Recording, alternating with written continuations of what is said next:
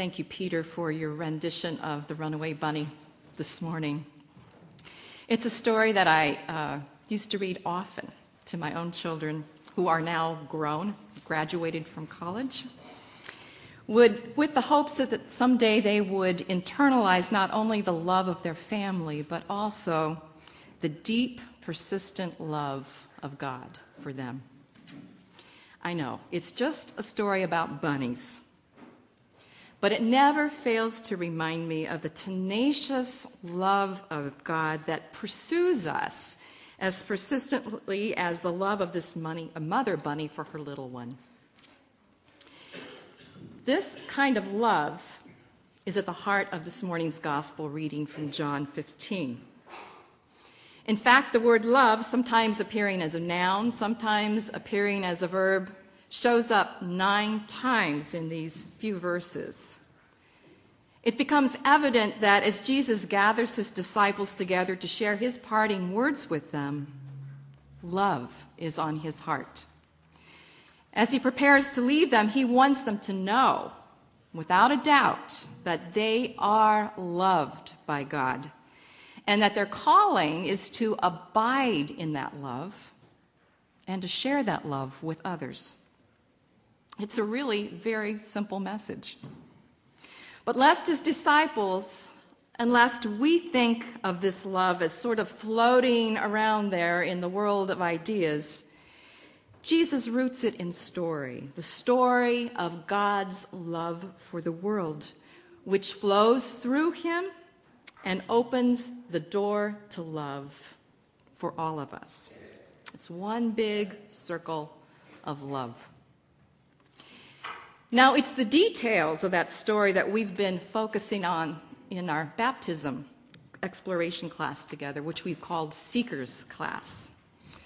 Since the beginning of March, our class uh, and people in the class have been Josh and Caleb By, Kate Weaver, Bryce Yoder, Isaac Jantz, and me.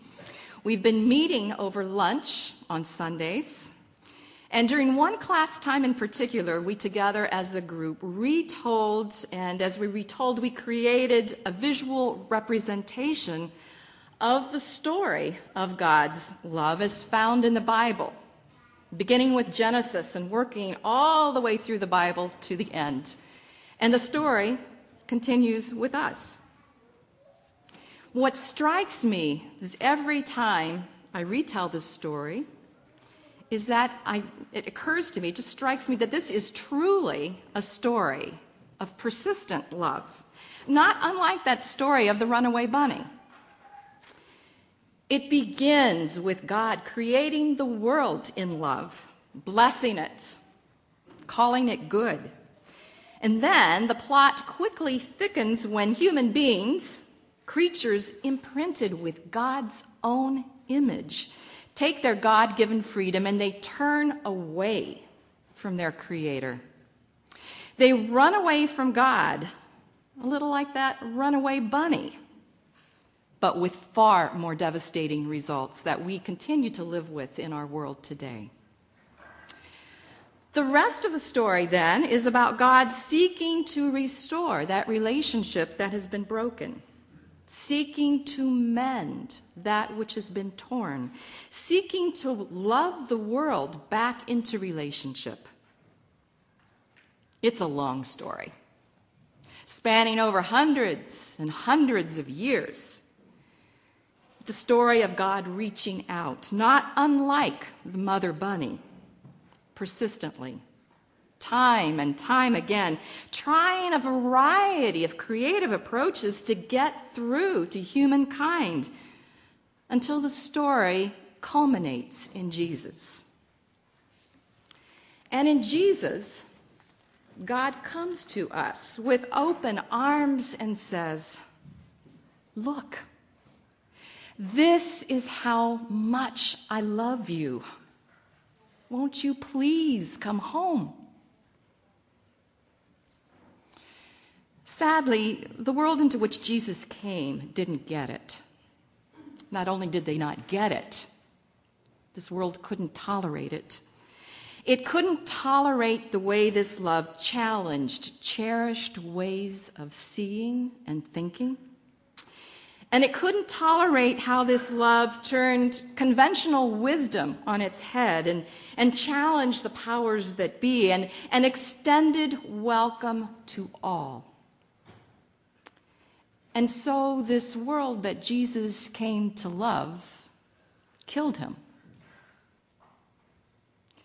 And even then, in the midst of this rejection, in the midst of this violence, in the midst of this death, even then, that love persisted. It persisted as Jesus offered forgiveness to those who were torturing him, and he laid his life down for his enemies and his friends. It persisted as God breathed into his tomb and brought Jesus back to life. It persisted as the risen Jesus appeared to his disciples, and I'm talking about the same disciples that abandoned him during his time of need and denied that they ever knew him. Jesus appeared to them, and he called them to be caretakers of his flock, to feed and to love his sheep, to be the rock on which the church would be built. And that love persists today through the living, loving presence of God's Spirit with us and among us. A presence that surrounds us and guides us and convicts us and strengthens us and draws us together as a community of faith to join in partnership with Jesus. Jesus speaks of this partnership in John 15, particularly verses 12 to 16, as he talks to his disciples as friends. He tells them that he no longer calls them servants because servants don't know what their master is doing. He tells them that he instead calls them friends because he shared with them everything that he's heard from God. In other words, they are privy to what God is doing in this world. They are privy to how God is loving in this world, and they are invited to join in. And in a sense, that's where we find ourselves here this morning as Kate, Isaac, Josh, Caleb, and Bryce prepare for baptism. They've been pursued we have all been pursued by the persistent love of God. And as we say yes to that love, we enter into a friendship. We enter into a partnership with Jesus. That partnership begins as we hear God's word to Jesus at his baptism as God's word to us. You are my beloved children, with whom I am well pleased. You are precious to me.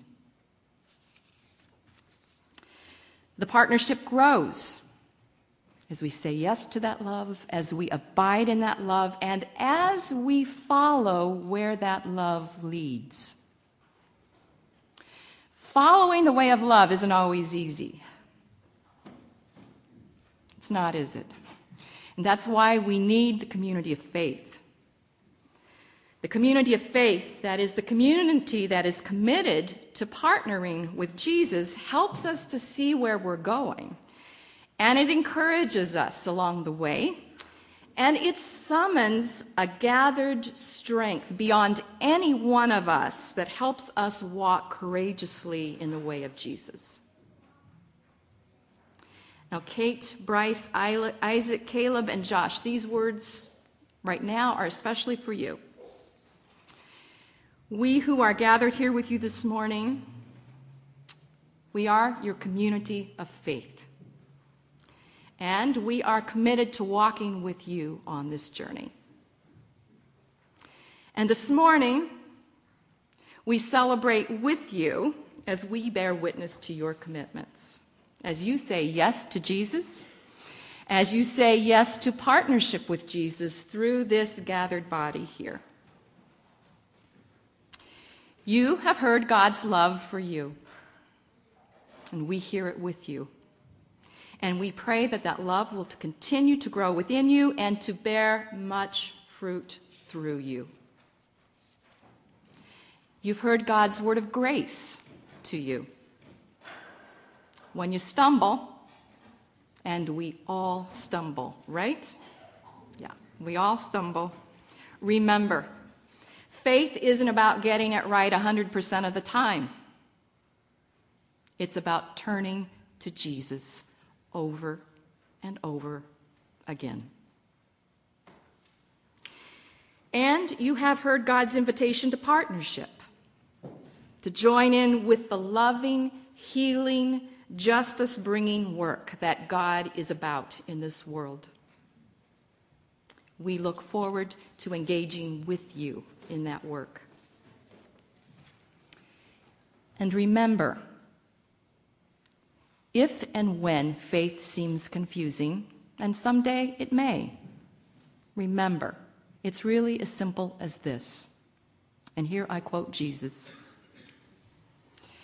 This is my commandment that you love one another, just as I have loved you. He adds, I have said these things that my joy may be in you and that your joy may be complete. May each of you, as you take the step of faith this morning through baptism, and may all of us, as we bear witness to their commitments and remember our own, may we know the joy, the deep joy that comes from abiding in God's love. May that love growing within us and among us bear lasting fruit.